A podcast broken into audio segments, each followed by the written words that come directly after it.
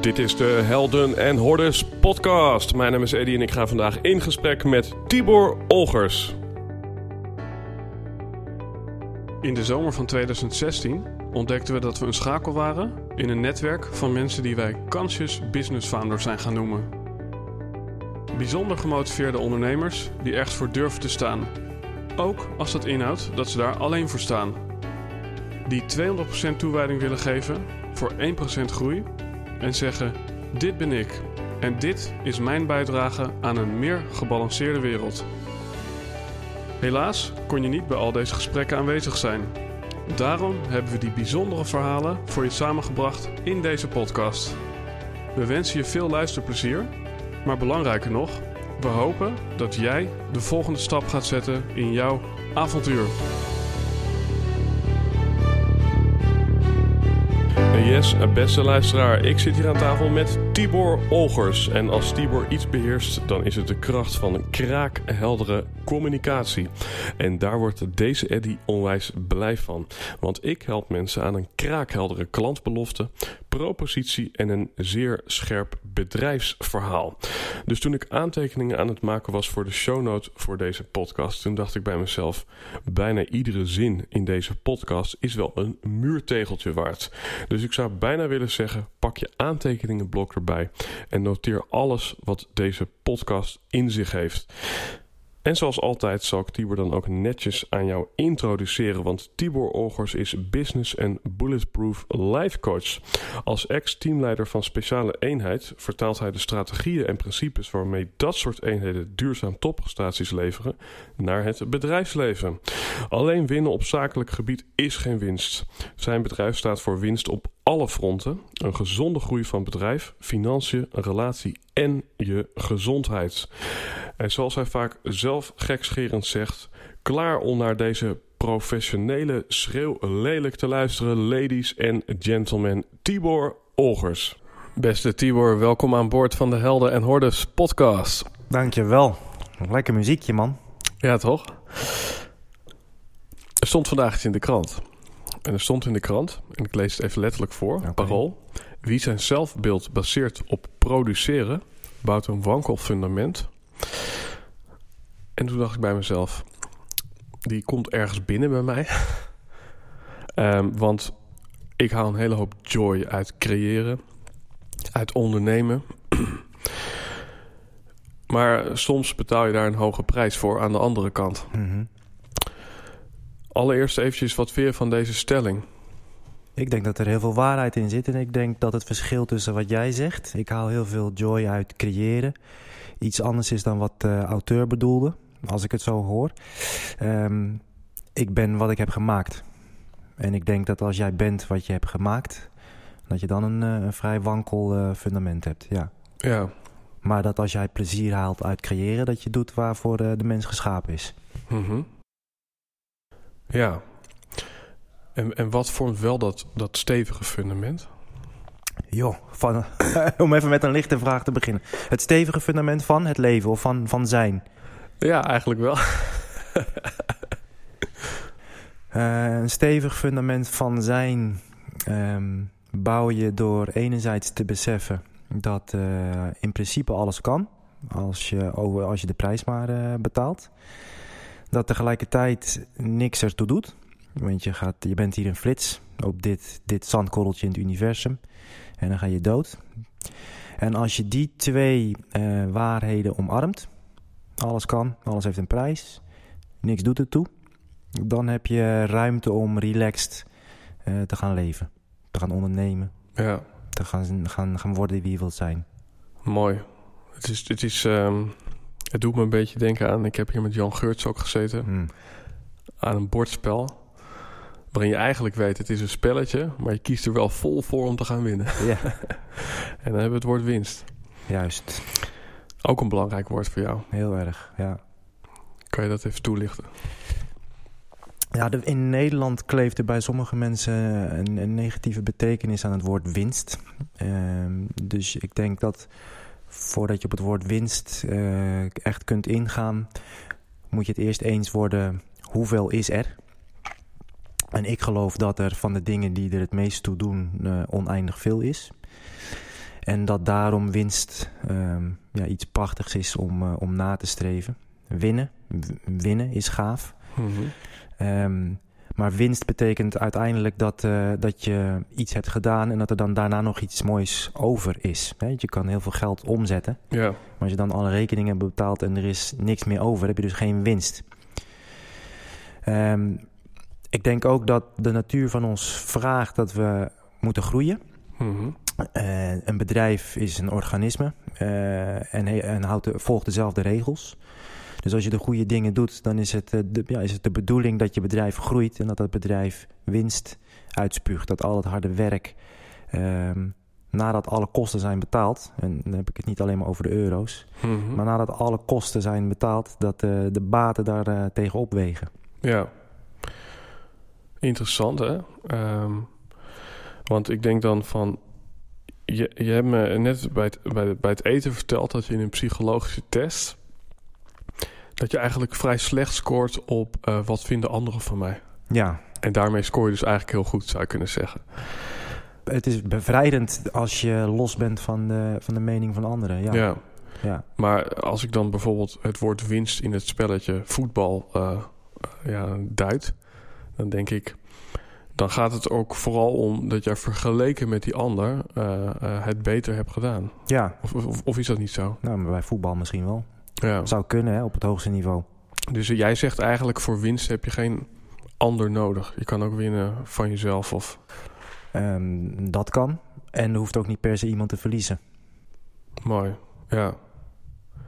Ja, dus... Als we het hebben over liefde, als we het hebben over ondernemen... Mm ja, als, ik een, uh, als ik een deal sluit, betekent niet dat, dat er dan minder kans is voor jou om een deal te sluiten. Mm en, uh, en die mindset is wel, uh, is wel belangrijk om te omarmen. En ook het schoolsysteem, daar gaat alles natuurlijk maar tot 10. dus het hoogst haalbare is een, uh, is een 10. Maar ja, de wereld werkt niet zo. Die, die, telt veel verder. dat is geen gesloten systeem. Ja. Je hebt het nu over de natuur? En daar kunnen we het zo meteen nogal verder over hebben. Maar toevallig was een recente gepubliceerde aflevering in Maurits Groen Hè, en dan hadden we het over resources en over de manier van leven. Hmm. En ik hoor eigenlijk twee dingen bij jou: winst en groei. En maar hij zegt in een natuurlijke cycli is er eigenlijk geen waste. Dus alles wordt 100% gerecycled. Dat is al mooi. Um, maar het is dus ook een proces van soort van uh, opbouwen en afbouwen, waardoor je eigenlijk nooit, nooit meer nodig hebt. Hoe, hoe verhoudt winst en groei? Want ik kan me ook voorstellen dat dat het een, bijna een beetje een soort van controversieel is uh, als we kijken naar uh, ja, hoe rijk sommige Westerlingen zijn versus hoe arm sommige Afrikanen zijn. -hmm. En het klimaatprobleem. Het is, is wat jou betreft het mogelijk om altijd te groeien en winst te kunnen blijven maken. Als je, als je kijkt naar de mensen die het meeste winst maken, die hebben ook het meeste verlies geleden. Ook weer in de breedste vorm van het woord. De, de, de wereld en de natuur werken in, in cycli.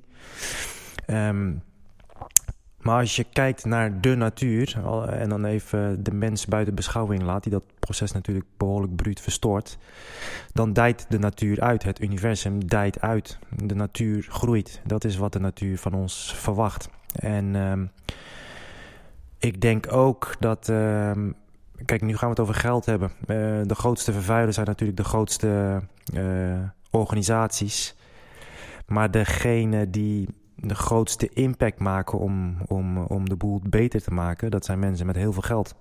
Kijk naar, naar, kijk naar, nou, die zit dan niet zozeer in, uh, in, uh, in het milieu, maar kijk naar bijvoorbeeld wat Bill Gates uh, aan, aan, het doen is. Probeert malaria uit te, uit te roeien, om maar iets te noemen. Maar dat betekent dus dat de mensen met veel geld dat er ook een appel wordt gedaan op hun missie of hun verantwoordelijkheidsgevoel om dat op de juiste manier te besteden. Ja, er zal zeker een appel gedaan worden. Ik ben nooit zo'n voorstander van uh, een appel doen op anderen. Regelen, doe wat je zelf uh, kan. Mm -hmm. ja, of draag bij.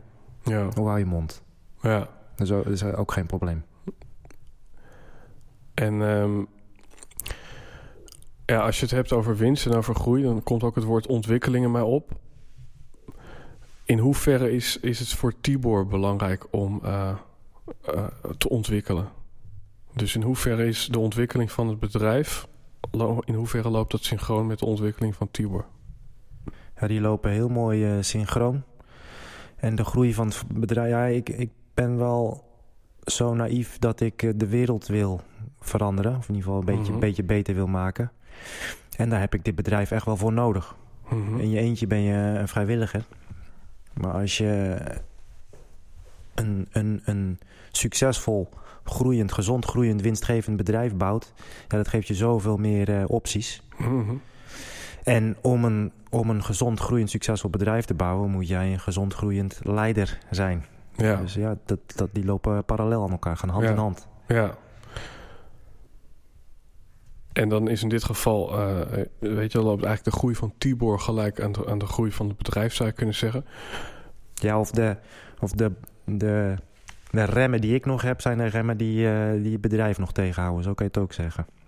Ja, want, want je hebt ja, ook allerlei mensen die met jou werken. Misschien niet in loondienst, maar met jou werken aan het bedrijf Tibor. Hm.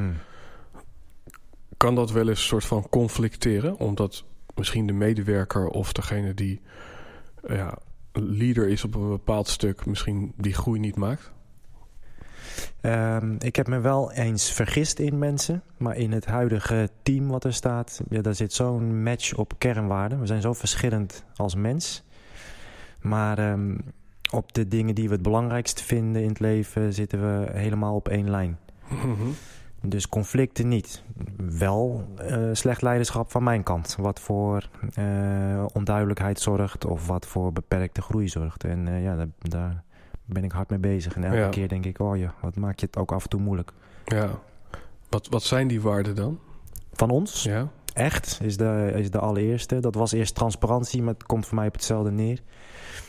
En dat is, die is ook een beetje ontstaan aan wat ik zie gebeuren de laatste jaren... met de opkomst van sociale media. Vastberadenheid, ja, koersvastheid. Dus eh, zeggen wat je doet, Mhm. doen wat je zegt. Met aandacht. Ehm, en ook dat is een beetje een reactie op het, eh, op het telefoon, telefoongebruik en, ehm, en het, het snelle en het, en het oppervlakkige. En competent. Dus, ehm, en dat is ook de reden waarom ik met een team werk. Ik vind dat als je ergens, als je iets niet kan, is helemaal geen enkel probleem. Maar als je iets niet zo goed kan, je vindt het wel leuk en je gaat er geld voor vragen aan anderen om, het, om, om mensen daarmee te helpen, dat vind ik wel een probleem. En ehm, ja, ik eis van, eh, van mezelf, van, eh, van mijn teamleden, maar ook van de mensen eh, die ik inhuur, dat ze competent zijn in wat ze doen. Helemaal als Mhm. er eh, geld van handen wisselt. Ja. Want ik heb hier ook op mijn lijstje staan weerbaarheid en zingeving. Ja, Die heb ik net niet gehoord. Zijn dat dan jouw waarden, maar niet per se de bedrijfskernwaarden? Weerbaarheid, eh, zingeving, zijn dat kernwaarden? Het zijn meer, eh, het zijn in ieder geval eh, woorden die continu, waar ik continu op terugkom als ik nadenk over het leven, als ik nadenk over mezelf, als ik nadenk over de mensen, de klanten waarvoor we werken. Weerbaarheid en zingeving. Ehm, dus ik denk dat het meer dingen zijn om na te streven. En dat Mhm. in die, in die reis om eh, op jacht naar eh, weerbaarheid en zingeving dat het kompas die vier kernwaarden zijn. Ja. Ja, precies. Even een sprongetje. Ik heb ook met Ilko de Boer gesproken laatst. Hmm. En ehm, toen zei hij... eh, most businesses fail because they do what the owner wants instead of what the business needs. Mhm. Mooie quote. Ja. In hoeverre, hè, even net voor deze uitzending, toen zei je eigenlijk ik ben een ziener, maar je zei ook dat zou zomaar kunnen veranderen, dat ik over een jaar misschien mezelf anders duid. In hoeverre is het lastig om alle ideeën die in jouw leven niet meteen te implementeren in je business?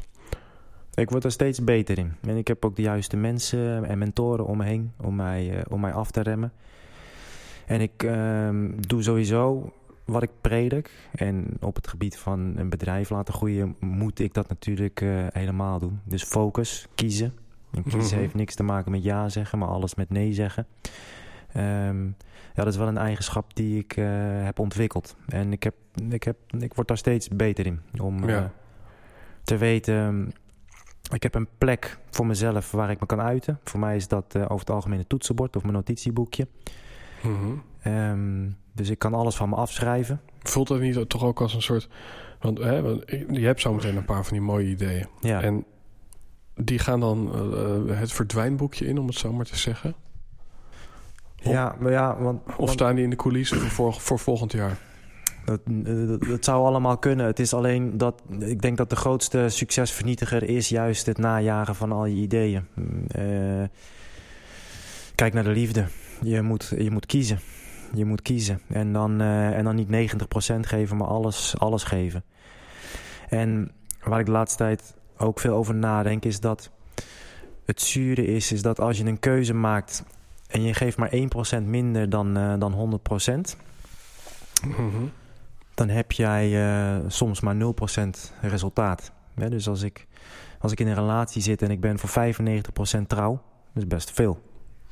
Hè? Maar heb, Voel hem aankomen. Heb ik een shit relatie. ja. Ja? En als, ik, als ik voor dat ene project kies en ik, en ik geef 90% van wat ik heb, eh, stop ik erin. Hele grote kans dat het 0% wordt, eh, dat project. Ja.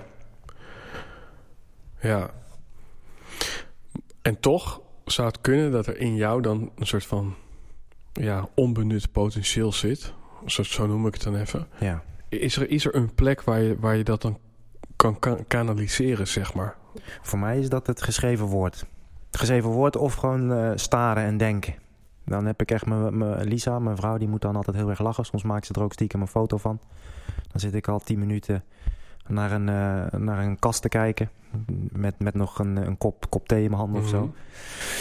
Ehm, en dat vind ik heerlijk en dat is prima. Ja, En dat hoeft niet, eh, dat hoeft niet allemaal het levenslicht te zien. nee. Want, want eh, ik kan me voorstellen, want dat is namelijk een mooi bruggetje naar het volgende. Eh, weet je wel, eh, weerbaarheid, weet je wel, doorgaan bij tegenslag, zou je Mm. kunnen zeggen.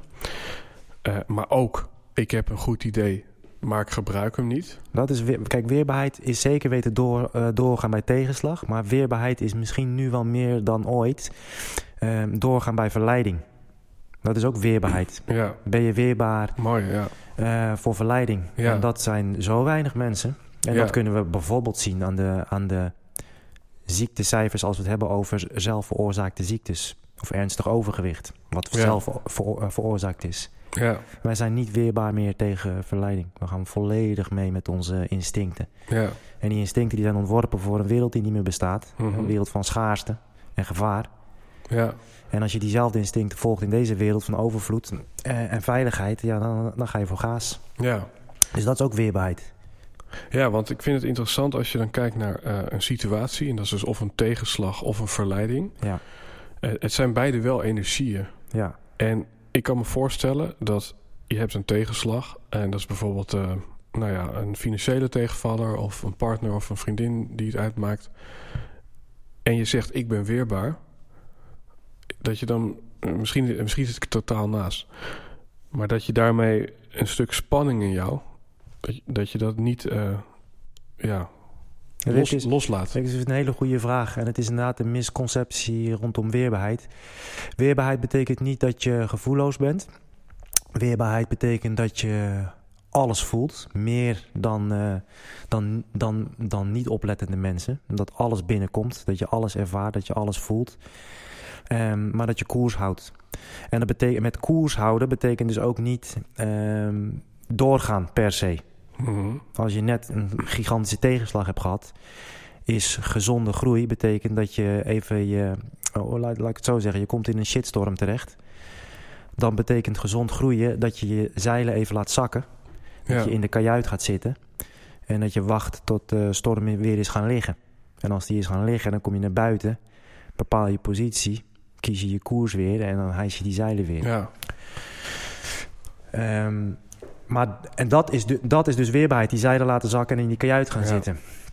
Het tegenovergestelde zou zijn, nou, je kan twee kanten. Hè. Je kan of die zeilen, eh, wat ook vooral in, eh, in, in carrièreland natuurlijk eh, veel gebeurt.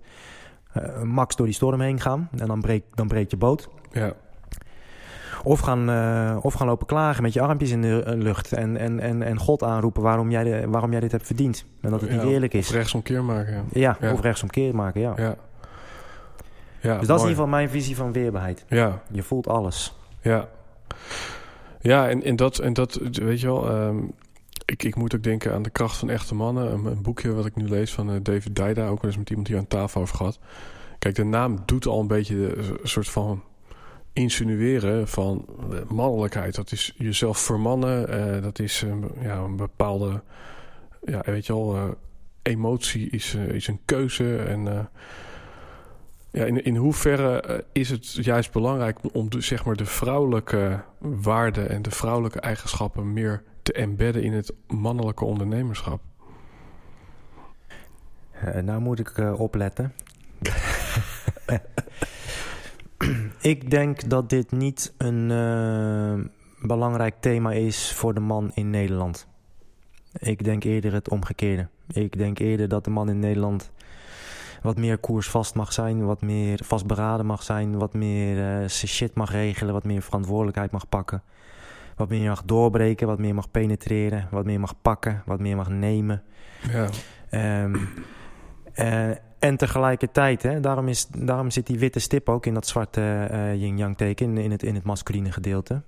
Er moet zeker weten, in een echte man zit feminine energie, net als dat in een echte vrouw masculine energie zit. Alleen er is een reden voor die verhouding van die kleurtjes. Eh, bij een, bij een laten we even uitzonderingen buiten beschouwing laten. Bij een man moet de masculine energie eh, dominant zijn, ja, aangevuld met, eh, met feminine energie en bij een vrouw andersom. ja.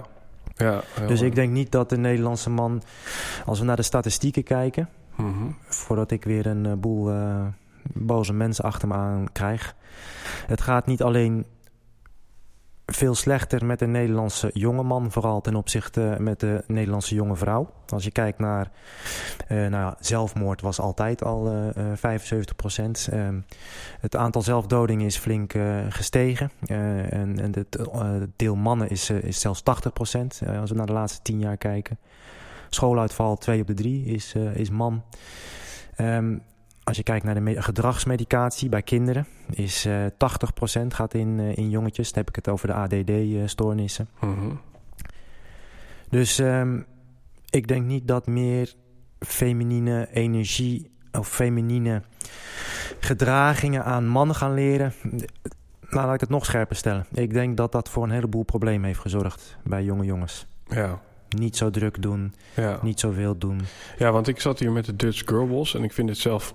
Ik snap ook dat het controversieel is en ik, ik denk van ja, weet je, het, het, het wordt juist ingewikkeld als, als, als we niet meer over kunnen communiceren met elkaar. Zij zegt, 50% van de Nederlandse vrouwen is nog financieel afhankelijk van een man. Mhm. Dat is niet de bedoeling. Eh, en zij, eh, ja, eh, met haar Dutch Girlboss Academy, weet je wel, probeert ze juist het vrouwelijke te laten groeien. En ze Mhm. zegt ook, het vrouwelijke eh, is aan het groeien. Want afgelopen jaar telde KVK meer vrouwelijke inschrijvers dan mannen. En dat is voor het eerst in de wereldgeschiedenis. Ja. Ehm, ja, en, en ik vind het wel interessant van ehm, ja, hoe we eigenlijk die opmars zien van, van het feminisme. Maar dat is inderdaad ook een gevoel wat ik daarbij heb. Van, Ja, voor mij is het echt de teloorgang van het feminisme. Volgens mij stond het originele feminisme voor eh, gelijkwaardigheid. En staat het, eh, het, het, het moderne feminisme voor eh, ge- ge- volledige gelijkheid. ja, En mannen en vrouwen zijn niet gelijk. We zijn wel evenveel waard, maar we zijn absoluut niet gelijk. Wel voor 99 procent. Maar het venijn zit hem in de, in de details. En ehm, het, het originele feminisme stond, stond voor gelijke kansen. En die zijn er in Nederland. Ehm, het huidige, het moderne feminisme zie ik strijden voor gelijke resultaten. Dus er is bij Defensie is er nou voor bepaal, bij bepaalde eenheden is er gewoon een stop voor eh, mannelijke eh, eh, sollicitanten. TU Eindhoven, een stop voor mannelijke onderzoekers, totdat ze op 50-50 zitten. ja, ja, En als je, als je alleen maar een paar factoren zou wijzigen, maar de principes hetzelfde houdt. Dus, dus we gaan selecteren op uiterlijke kenmerken. Wat voor geslachtsdeel heb je? Maar als er een universiteit zou zijn van... hé, hey, we zijn erachter gekomen dat... eh, ehm, ik zeg maar wat, hè. 60% is Aziatisch. We gaan nu alleen nog maar mensen met blond haar aannemen... totdat we op eh, 50-50 zitten, blond haar, zwart haar. Ja. Exact hetzelfde. Je gaat selecteren op uh, uiterlijke kenmerken. Je gaat gelijke resultaten afdwingen. Dus het, het originele feminisme, gelijke, gelijke kansen, gelijke rechten, gelijkwaardigheid, 100%. Uh, gelijke resultaten en gelijkheid. Uh, daarmee sloop je, sloop je polariteit. En, daar, en als polariteit verdwijnt, dan verdwijnt alles. Dan verdwijnt flow, dan verdwijnt stroming. ja, ja mooi, mooi gezegd. En ik denk inderdaad, iedere vorm van aandacht die je geeft aan de ene of de andere zijde, dat draagt bij aan juist meer polariteit. En uh, weet je wel, dan kan je ook de Zwarte Pieten discussie misschien bijhalen. Ja, voor mij in deze zin bedoel ik polariteit als iets prachtigs. Ja, ja nou ja, dualiteit bedoel ik misschien meer. Een soort van conflict situatie. Ik, ik moet denken aan Jordan Peterson, die, uh, die zei van... Uh, weet je wel, de sterkste vrouw is misschien de sterkste van alle vrouwen... maar de sterkste man is de sterkste van alle mannen en vrouwen. Ja. En daar kunnen we over gaan discussiëren. Ja. Maar dan zitten we volgens mij op het verkeerde spoor. Ja. En, en dat is waar jij het volgens mij over hebt. Er zijn gewoon bepaalde uh, kenmerken. En, en, en die kenmerken, ja, daar kunnen we over in discussie treden. Maar die kenmerken zijn gewoon de kenmerken. Ja.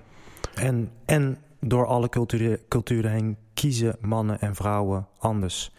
En dan wordt er vaak aangedragen, ja, dat komt dus door de cultuur. Nederland is op Denemarken en Zweden na het meest uh, feminine uh, land ter wereld. Maar als je kijkt naar de Scandinavische landen, waar dus helemaal volledig genderneutraal wordt gecommuniceerd door, door de overheden, daar zie je juist dus dat de verschillen in keuze tussen mannen en vrouwen nog extremer zijn. Dus als je mannen en vrouwen met rust laat, als je niet tegen vrouwen gaat zeggen dat ze sterk moeten zijn en tegen mannen gaat zeggen dat ze wat meer gevoelig moeten zijn, maar je laat gewoon de natuur zijn natuur. Ja. Um, dan maken mannen en vrouwen andere keuzes. Ze kiezen voor andere beroepen, voor andere studies, uh, voor andere carrièrepaden. Ja. Wat, wat denk je dat daaronder zit, onder die movement? Is, is, daar, is daar een reden ja, voor dat dat nu dat zo er, Ik denk dat daar liefde onder zit. En, uh, en onbegrip. Dat, maar dat is natuurlijk mijn, uh, mijn ja. visie. Maar vanzelfsprekend zal de liefde... Dat hoop ik in ieder geval. Ja. Of, of is het juist een gebrek daaraan? Ja. Interesting. Heel interesting. Ja, nou ja, eh, betekent dat, hè, even een soort van praktisch stuk van, betekent dat binnen jouw business dat er eigenlijk alleen maar uh, mannelijke mensen uh, bij jou aanschuiven? Nee. Um, binnen, bij, binnen ons bedrijf zie je gewoon de statistieken. Dus bij onze startersprogramma's of doorstartersprogramma's, ik denk 60, 70 procent vrouw, 40, 30 procent man. En in onze Spanje-retreats, CEO's en DGA's, dan zie je de statistieken. Uh, in, in Nederland is 90% van, de, van het, van het C-level dus mannelijk. Mm -hmm. Dus dat zie je op, op dat uh, bedrijfsniveau zie je dat ook terug. Ja. He, heeft deze ja, uitgewerkte visie, zou ik het wel kunnen noemen, heeft dat uh, relatie tot, tot, jou, tot jouw achtergrond met jouw werk? Ik, ik denk het niet. Ik denk het niet. Je bedoelt mijn uh, werk bij de politie? Ja. Nee, ik denk het niet. Dat is een... Uh, kijk, vooropgesteld, ik denk dat het... Als we het over mannen en vrouwen hebben... lijkt het me zo gaaf als wij mannen... onze vrouwen ondersteunen om... Uh, om een volwaardig vrouw te worden te zijn. En als vrouwen hun mannen ondersteunen om... om volwaardig man te zijn. Ja, hoe gaaf. En dan samen heb je goud. Weet je ja. Um, het wereldje waar ik uitkom is uh, enerzijds vrij masculien, maar er zit ook een boel onvolgroeide masculine energie. Het schreeuwerige uh, jongetjes, uh, jongetjesenergie. En die onvolgroeide masculine energie wordt ook vaak verward met mannen in het algemeen. Ja, het, ja. het, het, schreeuwerige of het arrogante of het gewelddadige. Ja. Een echte man die kan, een echte man die kan doodmaken, maar hij kiest ervoor om het niet te doen. Mooi. Ja. En een yogi kan of, of hij kan het niet, mm -hmm. of hij doet het wel. Snap je? Ja, ja. Als ik jou hoor communiceren, hè, dan rollen we even naar, naar, naar volgend item. Uh, Einstein zei: If you can't explain it simply, you don't understand it well enough. Uh, nou, die zou je boven mijn graf kunnen zetten, want daar okay. zweer ik bij. Um, in heldere communicatie, merk ik ook, zit vaak dualiteit. Dus er wordt vaak uit, uitgegaan van uitersten. Dus je hebt bijvoorbeeld een filmpje waarin enerzijds een soort van Weet je wel, de, de oldschool ondernemer en anderzijds een soort van de vernieuwer. Maar je legt dingen heel vaak uit vanuit twee uitersten. Oh ja. Is, is, is dat iets, iets bewust? Is dat een, een uh, uh, skill? Ik denk dat dat niet bewust is. Ik denk dat... ik word wel vaker voor uh, zwart-wit denker uitgemaakt. En um, um, nu ik erover nadenk... merk ik wel dat het fijn is om uitersten te gebruiken... om, om een boodschap duidelijk te maken. Mm -hmm. Helemaal als dat uitersten zijn waar mensen zich in herkennen. Of, Ja. hè, of die mensen kennen, herkennen. Mhm. Is dat wat jou betreft de reden dat 96% van de ondernemers binnen vier of vijf jaar een business eh, de grond in ziet zakken? Dat het, dat het voornamelijk een communicatieprobleem is? Nee, het is voornamelijk een. eh, dat is een van de, eh, van de hele batterij eh, aan problemen. Maar communicatie is, in de, is zo verschrikkelijk moeilijk voor mensen. Ze voegen zo ontzettend veel woorden toe, waardoor de hele boodschap eh, verzuipt. Ja, Ehm, dus dat is zeker weten een groot probleem. Maar ja, de heel veel ondernemers, of startende ondernemers, hebben gewoon niet het karakter om, eh, om succesvol een bedrijf eh, uit de grond te stampen. Want dan moet je een bepaald, ook dat kan je gewoon meten. Je kan gewoon kijken naar, je kan eh, persoonlijkheidsprofielen afnemen bij mensen die eh, succesvol een bedrijf uit de grond hebben gestampt. Dus met succesvol bedoel ik dat dus ook, ze, ze, zijn, ze hebben nog een, een toffe relatie, een gezond lijf. En ze hebben lol in hun dagen. Mhm. En hun bedrijf is groot en draait winst. Ja, dan, dan ontdek je vrij snel een, een rode draad. ja. En die rode draad die hebben niet alle mensen. Sterker nog, die hebben maar heel weinig mensen. Maar in die wetenschap zou je dan eigenlijk niet iedereen die naar KVK gaat zo'n test moeten laten afnemen? laten doen. Een soort radical truth van eh, dit Ja. adviseren wij u? Ja, dat, dat zou je kunnen doen. Maar ja, dan, als, je dan, als je dat dan door zou trekken... dan zou je ook bij de kindjes die op voetbal gaan... dan zou je ook een testje en moeten zeggen van... nou, doe jij maar niet. Dus eh, ik Ja. denk dat dat... dat en dat dan komen we weer bij de natuur. De natuur is zo prachtig meedogenloos eh, selectie, selectiecomité. Ja. Die regelt het wel. Ja. Maar binnen het vakgebied zal waarschijnlijk iedereen overal ergens de beste in zijn. Dus iedereen heeft ergens inderdaad die kerncompetentie. Competentie. Iedereen heeft iets te Ja. brengen. Is dat wat je bedoelt? Ja, geloof Ja. ik. Ja. Hoe- Bijna, bijna iedereen. Wat, wat, wat, wat kom jij brengen in, in, de, in, de, in de kern? In de kern kom ik winst op alle fronten brengen. Mhm. Dus hoe kun je nou op een slimme manier inzetten op gezonde groei?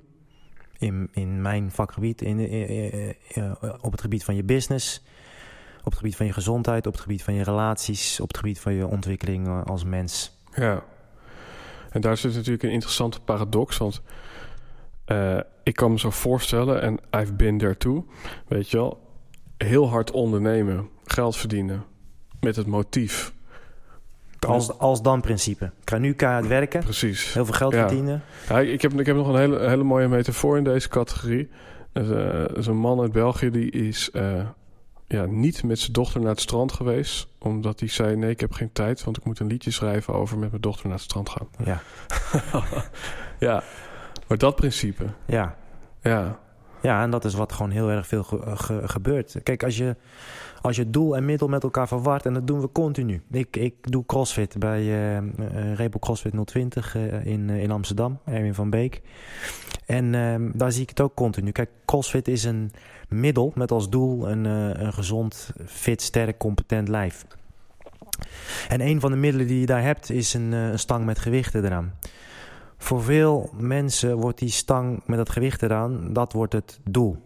Ja. Dus het is niet meer het middel, maar het is het doel. Er moet zoveel mogelijk gewicht aan en het moet zo snel mogelijk en zo vaak mogelijk omhoog. Als je doel en middel met elkaar eh, verward, hè, dus je middel wordt je doel, dan kan je dus je originele doel, een sterk, competent, fit, gezond lijf, dat kan je nooit meer bereiken. En dat zie je ook, blessures en een en al ja. ellende. Nou, hetzelfde zie je dus met bedrijven. Ehm, maar dan komen, kunnen we naar een interessantere laag gaan voor de, voor de ondernemers die, die aan het luisteren zijn. Ik denk dat er heel veel ondernemers aan het ondernemen zijn omdat ze ondernemertje willen spelen. Ze willen, eh, ze willen het plaatje laten zien. Aan, eh, aan Instagram, aan hun papa, aan hun mama. Maar ze willen gewoon ondernemertje spelen. En als jouw doel is ondernemertje spelen, dan is je doel dus niet een winstgevend gezond bedrijf bouwen. En dan zal je dus ook nooit de dingen doen die daaraan bij zullen dragen. Die Ja. voor elkaar zullen krijgen. Ja. Wat je wel zal doen, zijn allemaal dingen waardoor het net lijkt alsof het van de buitenkant er prachtig uitziet. En daar worden ze ook heel erg goed in. Maar ik kan me niet voorstellen dat een ondernemer echt volmondig zegt... mijn doel is om het te spelen. Nee, dat is, dat is de sluipschutter. Ja. het- ze- dat weten ze niet. Omdat ze Nee. zo hard bezig zijn. Maar dat is wel de, de ware reden. En dat zie je in hun gedrag. Ja. Mhm. Dus hè, volgens mij, eh, wat, wat, je, wat je in de praktijk zegt, is eh, iemand met 10k volgers, maar geen euro op zijn bankrekening. Ja, Ja. Maar wel allemaal plaatjes in de business class en, Ja. eh, en voor eh, dure gehuurde auto's. Heb- En, heb- en, maar het kan ook lukken. hè. Dus, som, dus als mensen slagen ook in dat doel. Dus het doel is onbewust indruk maken op papa of indruk maken op de wereld. Met ondernemertjes spelen. En het lukt. Dat veel te dikke kantoor en, eh, en drie Tesla's voor de deur. Ehm, maar, dan, maar dan, en die, en die ondernemers spreek ik genoeg. Als je dan naar de rest gaat kijken. Hè, wat dus niet, eh, winst op alle fronten was nooit het doel. Dus er is behoorlijk wat ingeleverd op het gebied van relaties, op het gebied van gezondheid, op het gebied van gemoedstoestand. ja, Dat was nooit het doel. nee. Heb jij zelf wel eens een verborgen agenda gehad? Oh, oh, vanzelfsprekend. Ja. Ik, ik doe, sinds een paar jaar heb ik een, eh, een check die ik bij mezelf eh, afneem. Ik ben de prijscheck. Het zijn drie vragen die je zelf stelt, eh, die alle drie heel erg intern georiënteerd zijn. De eerste is, heb ik mijn best gedaan of heb ik de kantjes ervan afgelopen?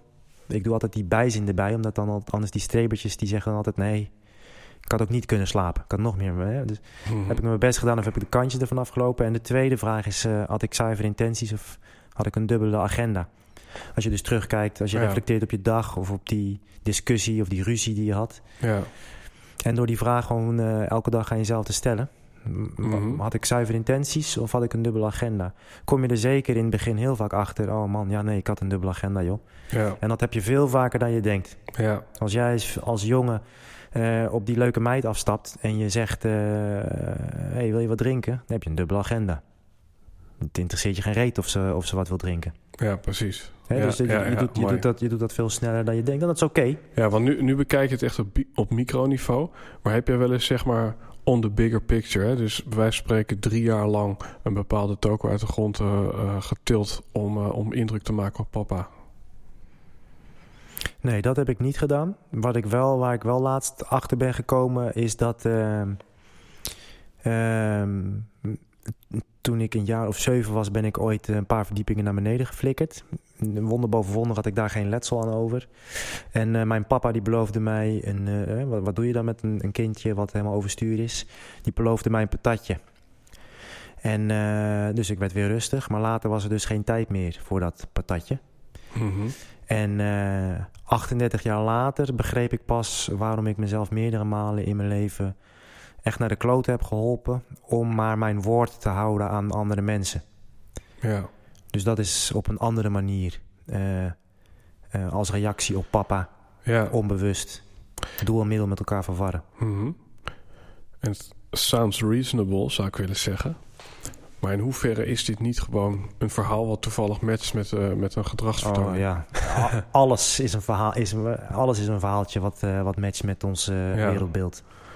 Ja, want ho- hoe verhoud jij je tot de ondernemer die zijn persoonlijk verhaal vertelt in zijn business? Zeg jij top vooral mee doorgaan of zeg je, nou ik weet eigenlijk niet waarom je dat nou aan het doen bent? Ehm er is zeker ruimte voor, alleen niet op de voorgrond. Of je, moet, eh, of je moet een persoonlijk merk zijn. Jij moet het, eh, maar dan ben je geen ondernemer, dan ben je een succesvolle artiest. En dat bedoel ik niet negatief. Hè, kijk naar een Beyoncé. Volgens mij zijn er heel Mhm. veel mensen jaloers op Beyoncé. Maar als Beyoncé ziek is, is er geen, eh, is er geen optreden. Ja, Ehm, als je je persoonlijke verhaal vertelt, ehm, dan is de meest gemaakte fout, hè, de hero's journey, die is, is hip en terecht, want het is een raamwerk dat werkt. Maar dan is de meest gemaakte fout om jezelf als held weg te zetten. En de truc is om jezelf als gids te zien die de klant als held Ja. eh, gaat begeleiden. En je verhaal op zo'n manier te schrijven dat als ik dat lees, dat ik mij een held voel door het lezen van jouw verhaal. En connectie met jou kan maken als, als mijn potentiële gids. ja het is mooi dat je het zegt, want ik moet denken, eh, jaren geleden eh, Joris het zwaard en de draak. Ja. En eh, ja, dan denk je onmiddellijk, eh, ik wil Joris zijn, maar je zou het zwaard moeten zijn, zodat Joris het draak kan verslaan. Prachtig. Ja, Ja. dat is het, ja. Ja, ja. Dus het zeepkistje inderdaad aan je klant geven in plaats van er zelf op gaan staan. ja. Kijk, Je moet, ja, er zijn ja, zakelijk gezien drie merken die je zou moeten bouwen. En één daarvan is zeker je persoonlijke merk. De andere twee zijn je bedrijfsmerken, je productmerken. Maar een, eh, een persoonlijk merk, als je kijkt naar Richard Branson. Als je kijkt, sorry, als je kijkt naar Virgin. Zij, ik weet het niet hoor, die moet me niet Mhm. vastpinnen. Volgens mij hebben zij 200.000 volgers op Twitter. En heeft Richard Branson er 8 miljoen. Ja, ja, exact. Mensen kiezen toch voor de, voor de mens. Ja, en dat vind ik interessant, want eh, in het kleine Nederland hebben we Elko de Boer en Winst.nl. Ja, Dan hebben we Nienke van der Lek en Ideaal in Bedrijf. Dan hebben we Edwin Selei en het Hypnose Instituut. Dan hebben we Ralf Moorman en de Hormoonfactor. En dan heb je dus, en hier komt hij, 365 dagen succesvol. Maar er zijn nog steeds veel mensen die David en Arjen niet bij voor- en achternaam kunnen noemen. Mhm. Dus ja, misschien eh, kan, je, kan je daar iets eh, over zeggen van wanneer is het heel duidelijk dat je, dat je jezelf als personal brand groot moet maken? En wanneer is het duidelijk? als, als jij het product bent. Ja, Als jij Beyoncé moet eh, zichzelf Ja. als, als persoonlijk merk ontwikkelen. En ehm, wat Da- David en Arjen met 365 hebben gedaan, is wat de, de meeste ondernemers, dus ik heb het over ondernemers, ik maak een verschil tussen artiesten en ondernemers, zouden moeten doen. Wat David en Arjen wellicht zou kunnen helpen als een van hun twee, of misschien beide, eh, het persoonlijke merk verder zou ontwikkelen. ja. Ja, want het interessante is inderdaad van eh, zo'n Elke de Boer, die is volgens mij, eh, als het dan letterlijk om winst gaat, ja, doet, doet hij niet veel onder aan 365. Eh, misschien zit hij zelfs boven. Eh, dus ja, het is misschien wel die artiest, maar het is wel eh, met allerlei producten, met productnaampjes. Dus het, het, product Master Moves en het product Leven vol Leven, weet ik het allemaal. Ja, heeft hij daar toch een goede business mee. Ja, En dan zit jij, en dat is het mooie, gevoelsmatig daar een soort van... Je bent er een soort hybride in. Want jouw bedrijf heet Tibor, ja. maar je bent eigenlijk... ja, vertel het zelf maar. Hoe zit dat bij jullie? Bij ons zit dat zo dat nu sinds een jaar het lukt om eh, een bedrijfsmerk, productmerken en een persoonlijk merk eh, los van elkaar aan de markt te presenteren en dat de markt het ook zo begint te zien. Ehm, Daniel Priestley, eh, hij is de oprichter van Dent Global, heeft eh, een boek geschreven, KPI, Key Person of Interest. En eh, hij beschrijft daarin prachtig wat bijvoorbeeld een Steve Jobs destijds voor Apple of een Elon Musk nu voor Tesla. ehm, hoe een sterk persoonlijk merk een bedrijf enorm kan helpen. Zonder dat je per se de artiest bent. Die dus hè, de, de auto's in elkaar schroeft of de computers in elkaar lijmt. En wat ik ehm, druk aan het. Nou ja, niet meer proberen, maar wat gewoon ook begint te lukken, is eh, om tussen de rest te gaan staan van het team als, Mhm. eh, als een van de teamleden. Ja, dat is misschien een beetje een strikvraag, maar... En, en waarom zit jij hier aan tafel in deze podcast? Omdat ik de key person of interest ben voor het, eh, voor het bedrijf. Ja, En dat, eh, omdat ik ook het profiel heb voor, eh, voor, Niet iedereen kan dat, een, een key person of interest. nee, Net zoals dat niet iedereen goed met cijfers is of niet goed met details is, zoals ik bijvoorbeeld. ja. En daarin hoor ik je bijna zeggen iets wat ik een jaar geleden als een soort inzicht had van... De vraag moet niet zijn wie ben ik, maar de vraag moet zijn voor wie ben ik er. En de vraag moet niet zijn wat wil ik, maar wat wil er via mij tot uiting komen. Dus ik hoor je eigenlijk heel erg zeggen van wat heeft de, de business nodig. Exact. Ja, En tegelijkertijd vind ik de vraag: wie ben ik? Eh, zelfkennis. Ja, dan, ja, zonder zelfkennis ben je zo kansloos. Mhm.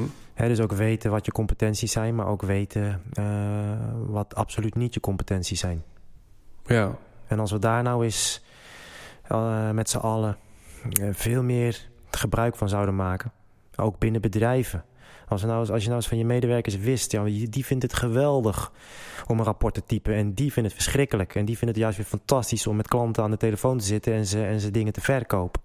Als je dat nou echt wist, hè, wat, wat, wie ze waren en wat, eh, wat hun competenties werkelijk eh, zijn, ja, dan, dan, dan stijgt je, of je, je, je, je, je netto resultaat explodeert als je Ja. daar optimaal gebruik van zou maken. Gewoon Ja. zelfkennis en dat inzetten op de juiste manier. Ja, En zelfkennis is dus ook, oh, maar dat weet ik niet. Of dat kan ik niet. ja mooi, mooi, zeker. Wat, wat doe jij heel praktisch gezien om die zelfkennis te verhogen, dat zelfbewustzijn aan te zetten?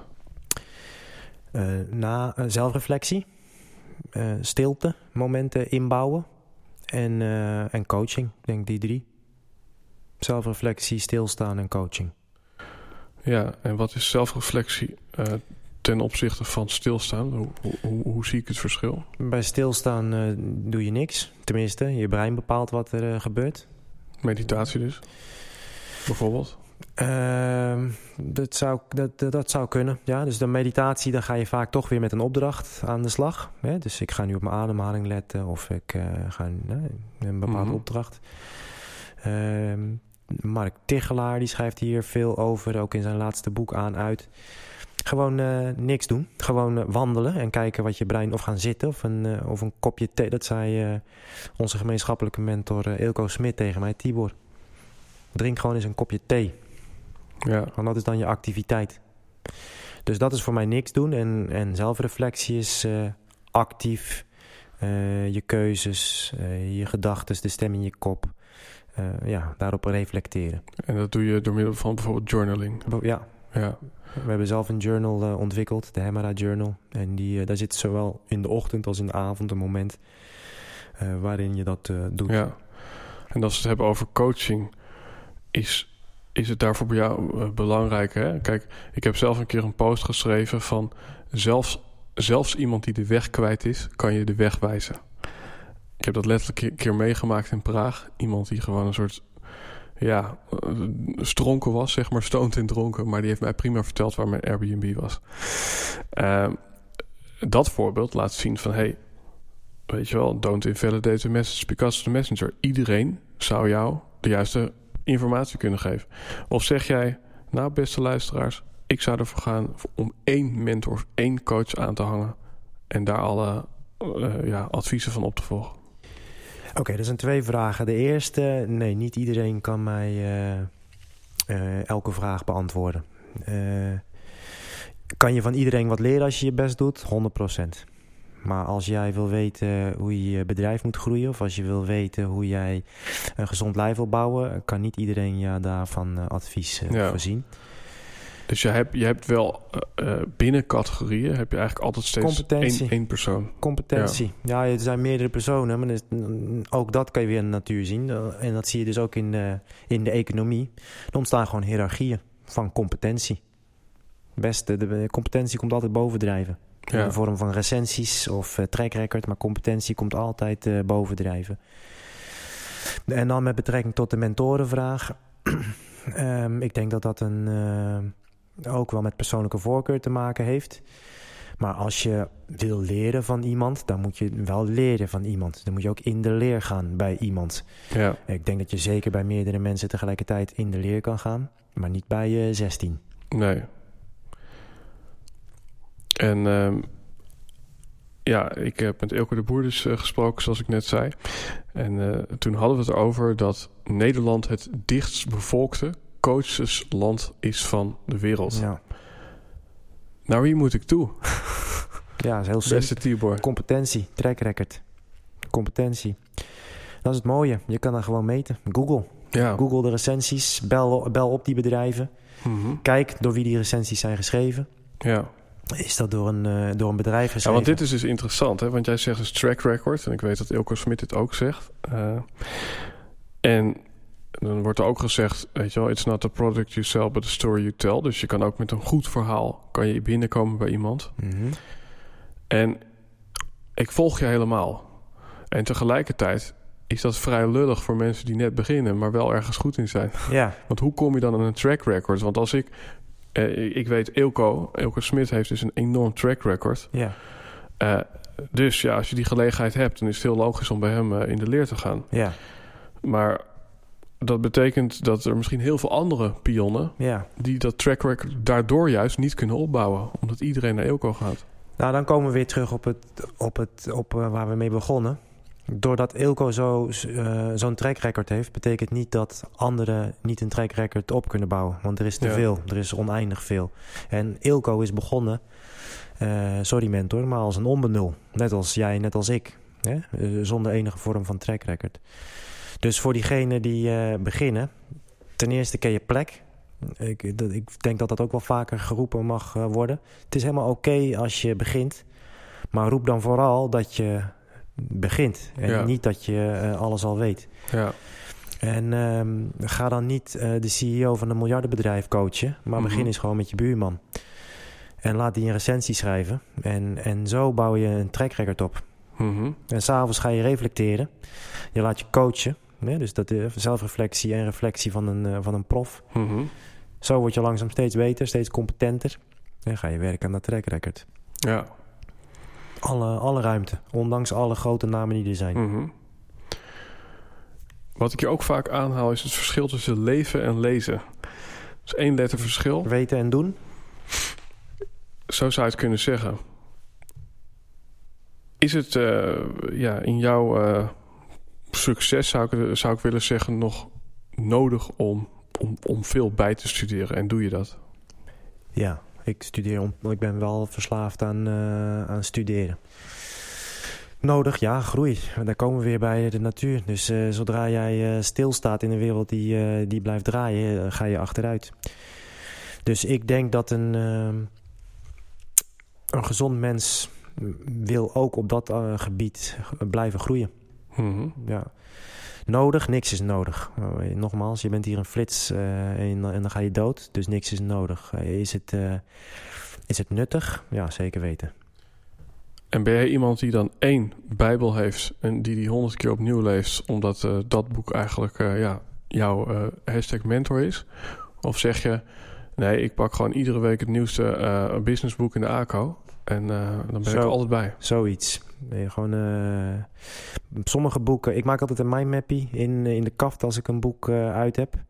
Dus wat ik wel regelmatig doe is langs mijn boekenkast eh, een boek eruit halen, mindmap kijken en dan heb je hem weer. Ehm, maar absoluut niet één bijbel. Nee, juist die diversiteit Ja. eh, zorgt ervoor dat, eh, dat je blijft groeien. Ja, Dus ik lees ook graag van, van, ja, van, van cijfers tot aan eh, spiritualiteit eh, en, eh, en van voeding tot aan, ja, aan design. Ik vind het allemaal tof. ja. En in hoeverre is het consumeren versus produceren bij jou wel eens een probleem? Ehm, nou, de laatste jaren heb ik gewoon een stelregel voor mezelf dat ik meer moet produceren dan dat ik consumeer. Dus dat, sindsdien is, dat is dat geen, Mooi, ja. geen probleem meer. Ja, Dus voor elk, voor elk eh, half uur dat ik lees, moet ik eh, minstens drie kwartier eh, schrijven. ja. Tof. Ja, dat, eh, zo maak je het lekker eenvoudig voor jezelf. Ja. Is er dan toch één boek waarvan je zegt... dat is dan eigenlijk toch wel een bijbel... als ik nu terugkijk op alles wat ik heb gelezen? Nee, niet één. Dan, dan worden het er meteen tien.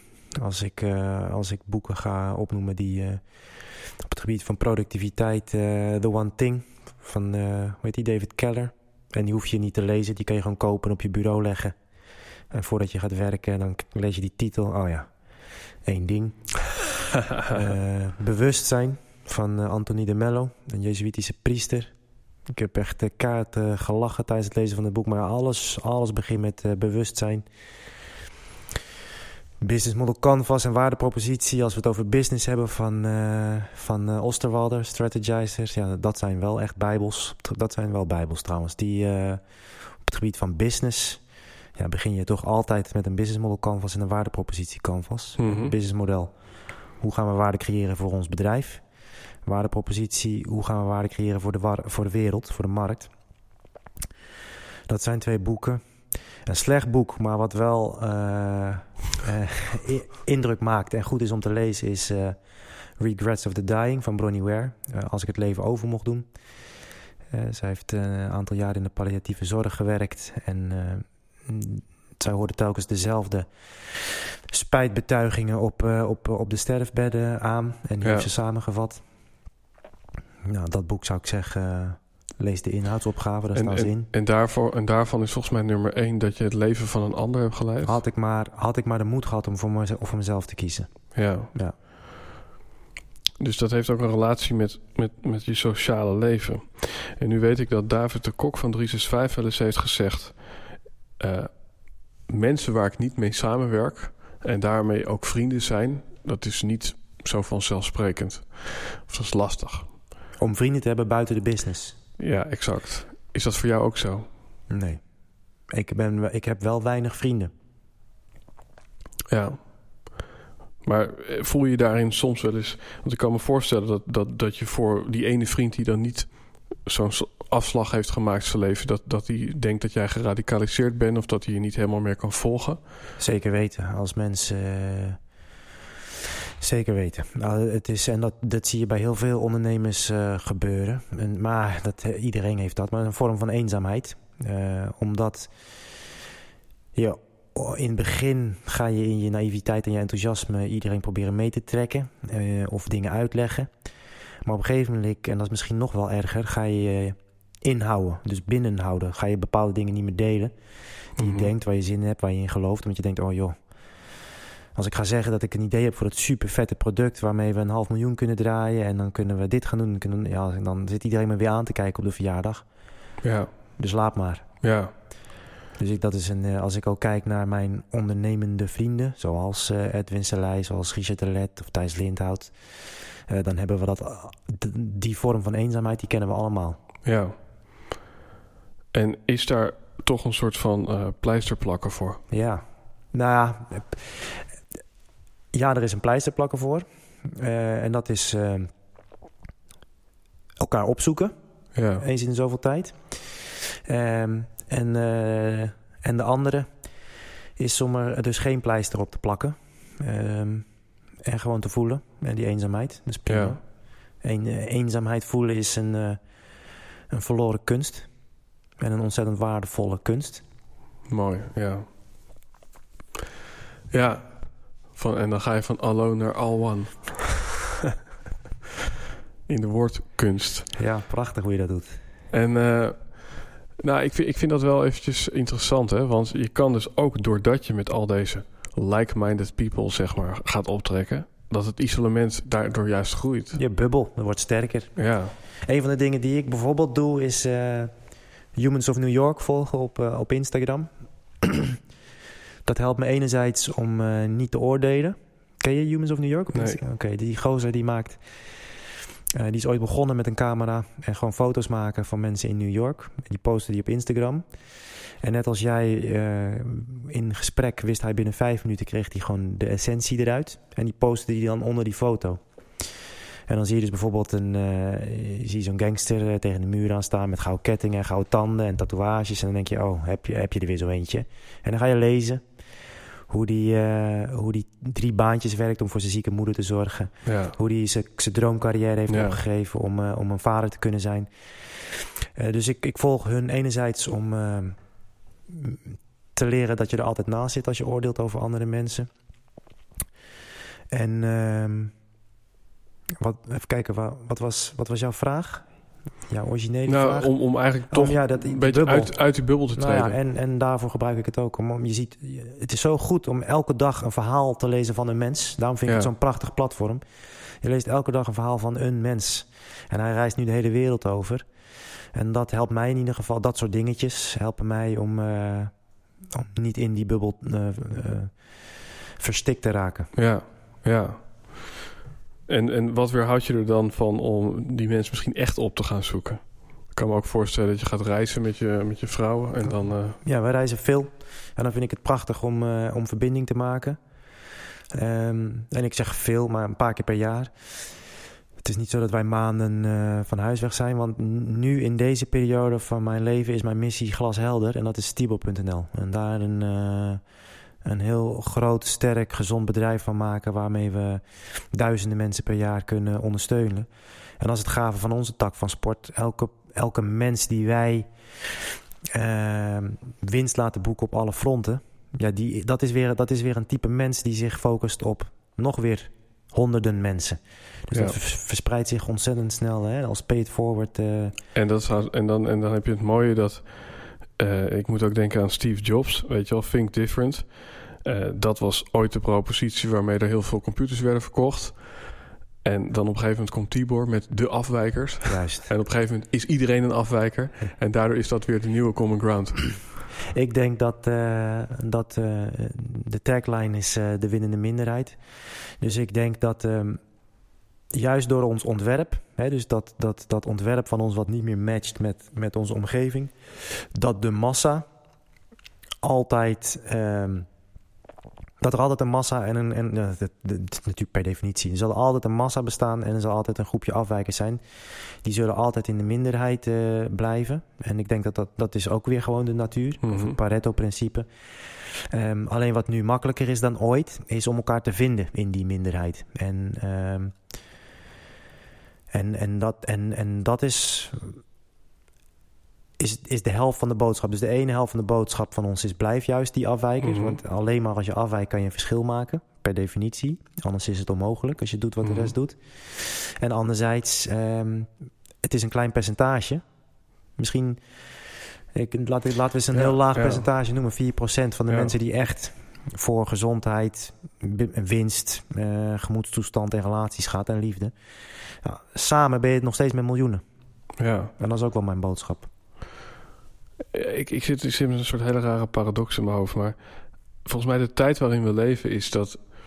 Uh, ja, er is, er is veel, het is veel makkelijker om, om, om tot, tot die minderheid te behoren, weet je wel. Je kan eigenlijk met, met eigenlijk zonder fysiek pand en alles... kan je gewoon uh, ja, iets doen wat je leuk vindt. Mm -hmm. En daarmee is het dus makkelijk om toe te treden tot die minderheid. Maar ook door die social media... ja, kan die minderheid heel makkelijk... Uh, ja, de meerderheid vinden, om, omdat ze elkaar kunnen vinden. En, en, dat is denk ik wel het hele mooie van deze tijd, en, en, maar misschien ook wat moeilijke van... Je kunt heel makkelijk vereenzamen en tegelijkertijd kun je connecten met iedereen die dat ook is.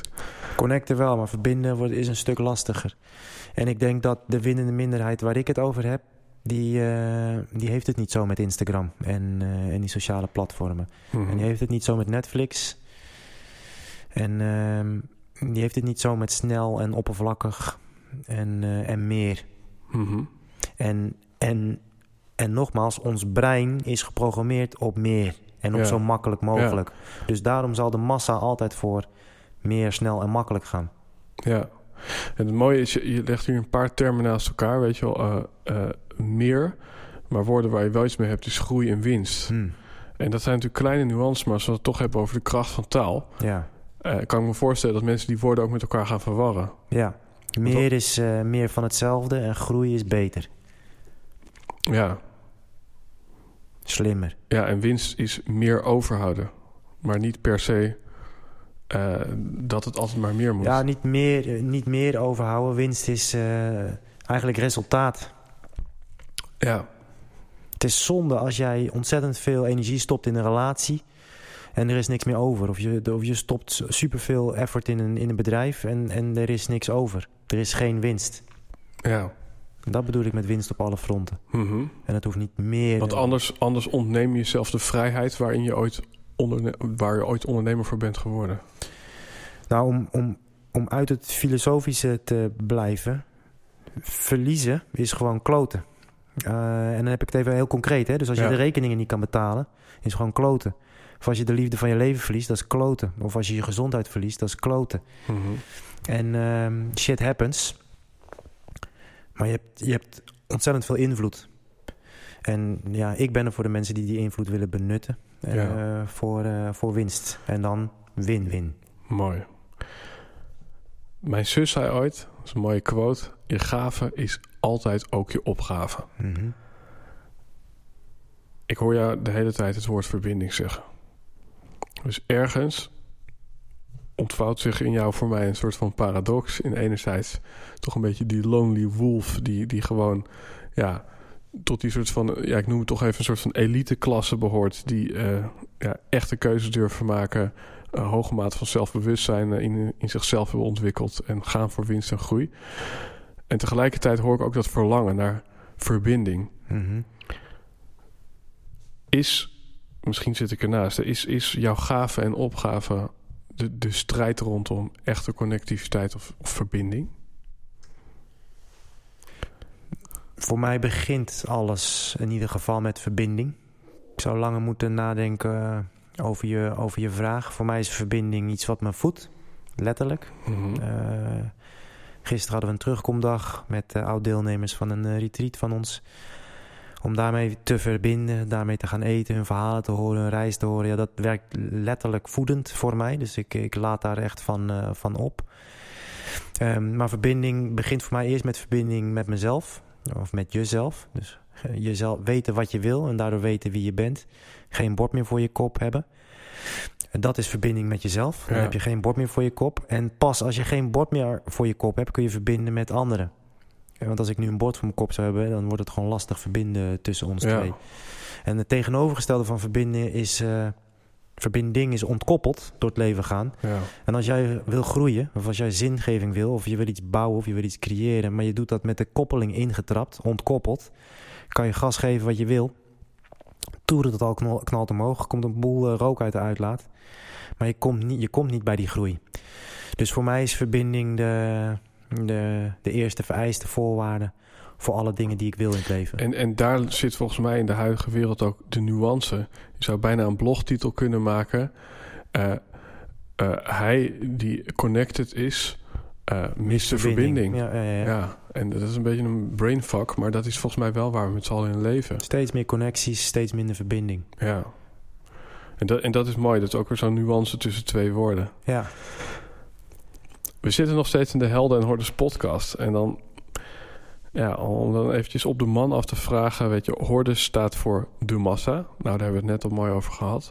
Staat ook voor het obstakel. Is op dit moment iets kwetsbaar in jouw leven of iets waarvan je voelt, hey, op dit moment is dit nog een horde? Ja, het, het eerste en misschien ook wel het makkelijkste antwoord ben ik dan zelf. ik zit nu al echt een hele tijd eh,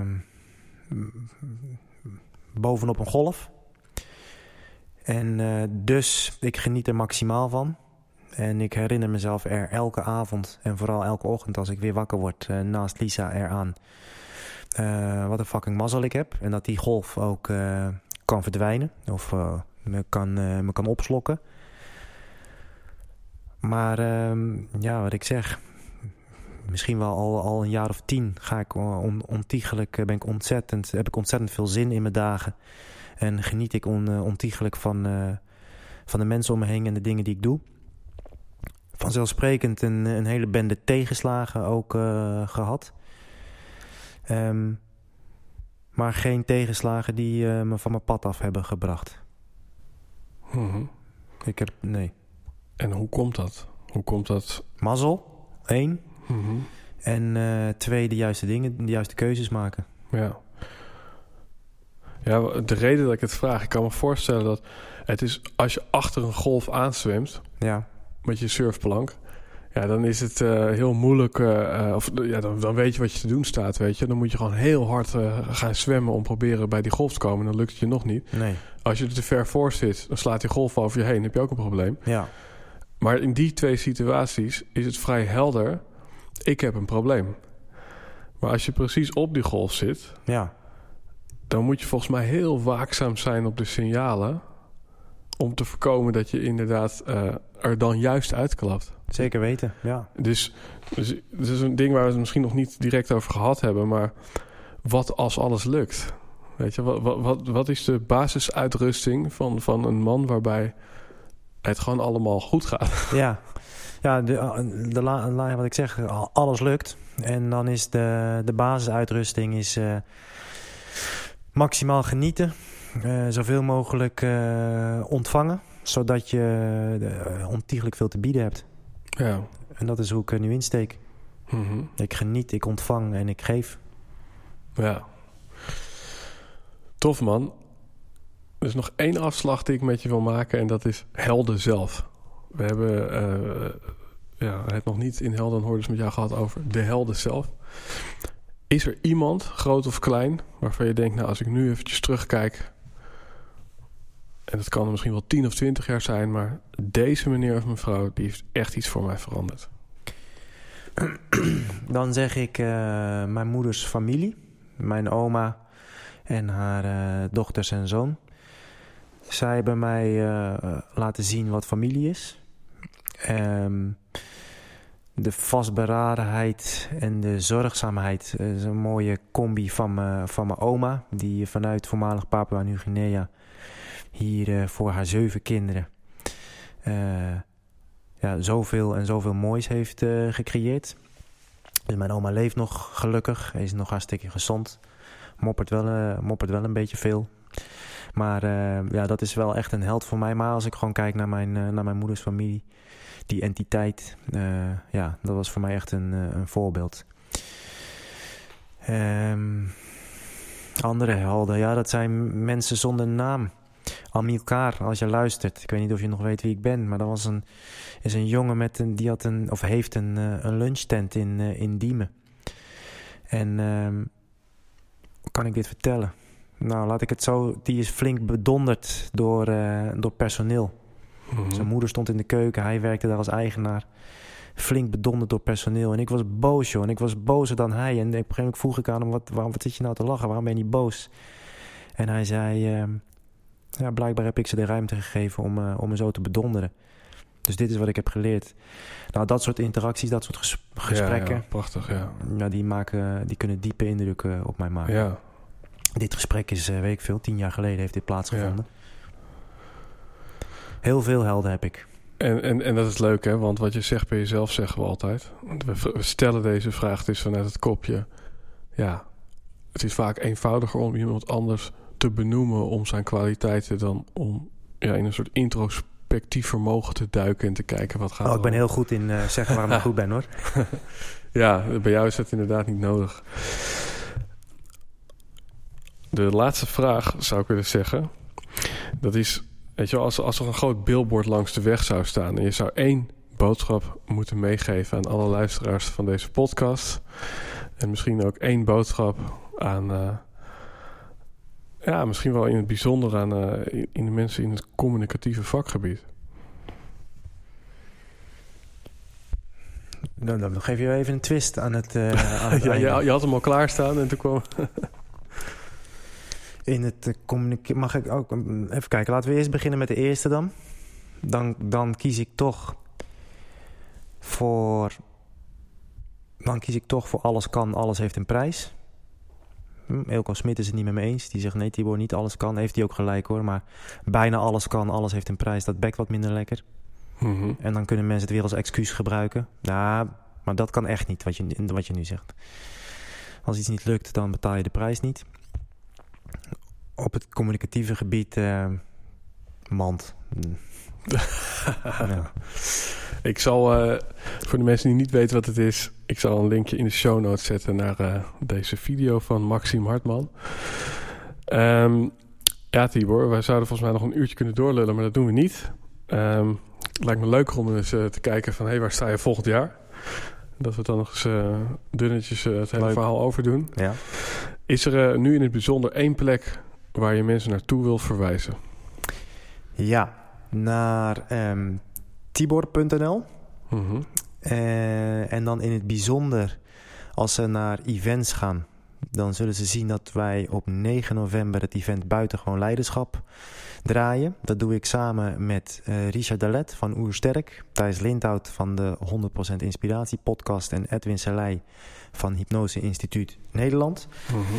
En wij met z'n vieren draaien uh, een dag op het gebied van persoonlijk leiderschap. Met thema's zoals uh, in deze podcast uh, de revue passeren. En ik heb een kortingscode aangemaakt. Helden en hordes. Dus misschien een beetje moeilijk Tof. te Tof. onthouden. En ja. die, die geeft een, nog een extra korting op de kleine vroegboekkorting die er nu nog, nu nog is. Ja, Lijkt me super vet als, als mensen zich daar komen onderdompelen die dag. Ja. En als ik daar iets aan mag toevoegen, zoals Edwin zei Weet je wel, en, en dat is eigenlijk, nou, dat, dat zei ook de boer, maar Edwin die heeft daar een mooie podcast over opgenomen. The reason uh, uh, you are here won't be the reason you think you are here. En waarin Edwin aanvulde, op het moment dat je naar een event gaat, zelfs los van de inhoud, maar als je het dan toch hebt over die mensen die in jouwzelfde tribe zitten, ja. wat voor vrienden, wat voor ondernemers kan je daar allemaal ontmoeten. En dan heb je het weer over het woordje echte verbinding. Exact. Dus uh, Tibor, hartstikke leuk om jou hier aan tafel te ontmoeten. Ik had veel van jouw matties al een keer in het echt gezien, maar uh, jou nog niet. Dus uh, voor de luisteraar, uh, wij hebben net ook nog even een lekker hapje gegeten, vergeet ik bijna, bij Chickpea Falafel. Ja, een gezond en ja, een broodje met verhaal zou je kunnen zeggen. In de show notes kan je ook daar even kijken. en ik zou je zeker willen adviseren om daar een keer een lekker broodje te bestellen. alle andere dingen die we hebben besproken, inclusief boektitels, zie je in de show notes van deze podcast. En ja, als je iets wil achterlaten, hashtag Helden en Hordes op ons Insta, Twitter en Facebook en YouTube. En als je direct met Tibor contact wil opnemen, dan ga je naar de Instagram van Tibor.nl. Tibor.nl, yes. Alright man, dankjewel. Thanks.